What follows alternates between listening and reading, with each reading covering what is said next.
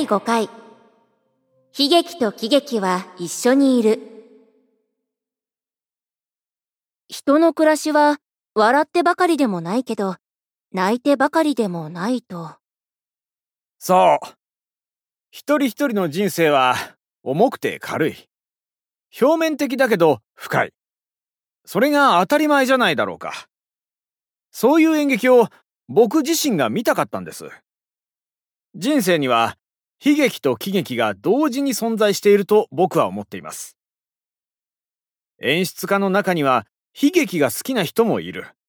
古典も悲劇が多かったりする。でも現実には純粋な悲劇も純粋な喜劇も多分ない。一つの出来事はある視点から見れば悲劇ですが、別の視点から見れば喜劇です。おもろうて、やがて悲しき産船かな。というのは、最初は楽しい喜劇なんだけど、最後は切ない悲劇の様相を帯びてくるということ。でも、本当はそういう感じでもなくて、その両方の状況や感情が同時に存在しているのが人間だし、作品なんじゃないだろうかと、ある時期から僕は思っていました。大変な事件の中にも、ものすごく馬鹿げたことが混じり込んでいたりします。人生に絶望して身を投げようとしている瞬間に、もし今自分が死んだら、あのパソコンのハードディスクに入っているエッチな画像はどうなるんだろうみんなで見るんだろうかと考えて思いとどまる。人生は悲劇だし喜劇。そのことはいつでも思っています。いつもは忘れたふりをしていますが人はみんなどんなに笑っていても最後はなくなりますそうそう。特攻の飛行兵だった佐々木さんはものすごい悲劇の中にいらっしゃいましたけれども飛行機が好きだったこと尊敬する上官がいたことなど悲劇とは言い切れない豊かな感情が戦地にあったのかもしれないですおそらく楽しいことがあったでしょうね。しかし、僕が佐々木さんに興味を持ったのは、そこからもうちょっとだけ先のところにあると思います。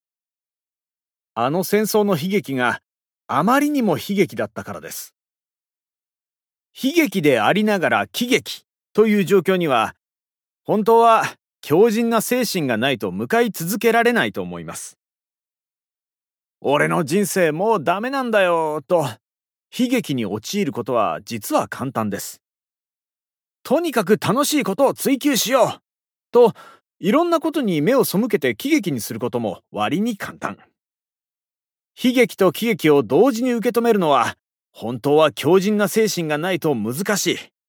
うーんそうかもしれませんある出来事が起こった時に、喜劇的な側面と悲劇的な側面、常に両方を見つめようとするのはしんどいわけです。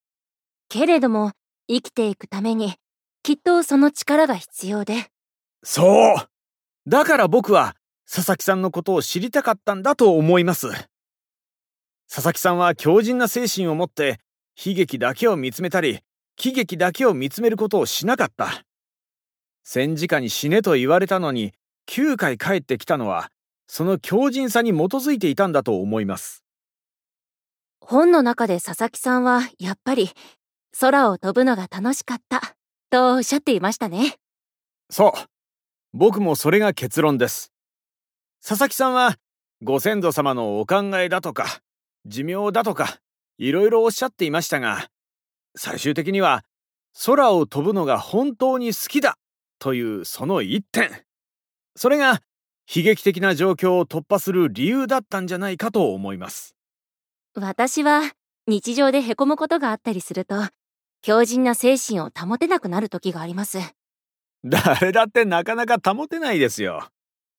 だからこそ佐々木さんのような人をこういう人がいたんだと知ると頑張れるんじゃないでしょうか。そうですね好きなことをやるって大きいです。すごく大きい。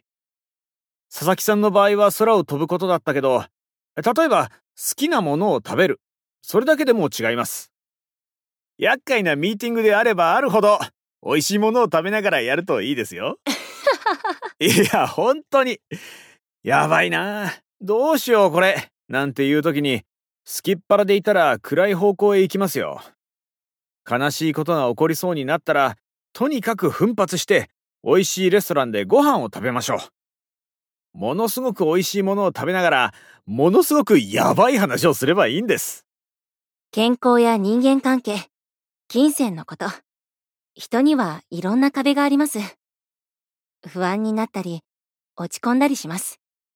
でも、そういう時に、いつも暗く明るくの、両方を見ていられる人でありたいです。あの時、飛行機に乗った佐々木さんのように。思います。すごく思います。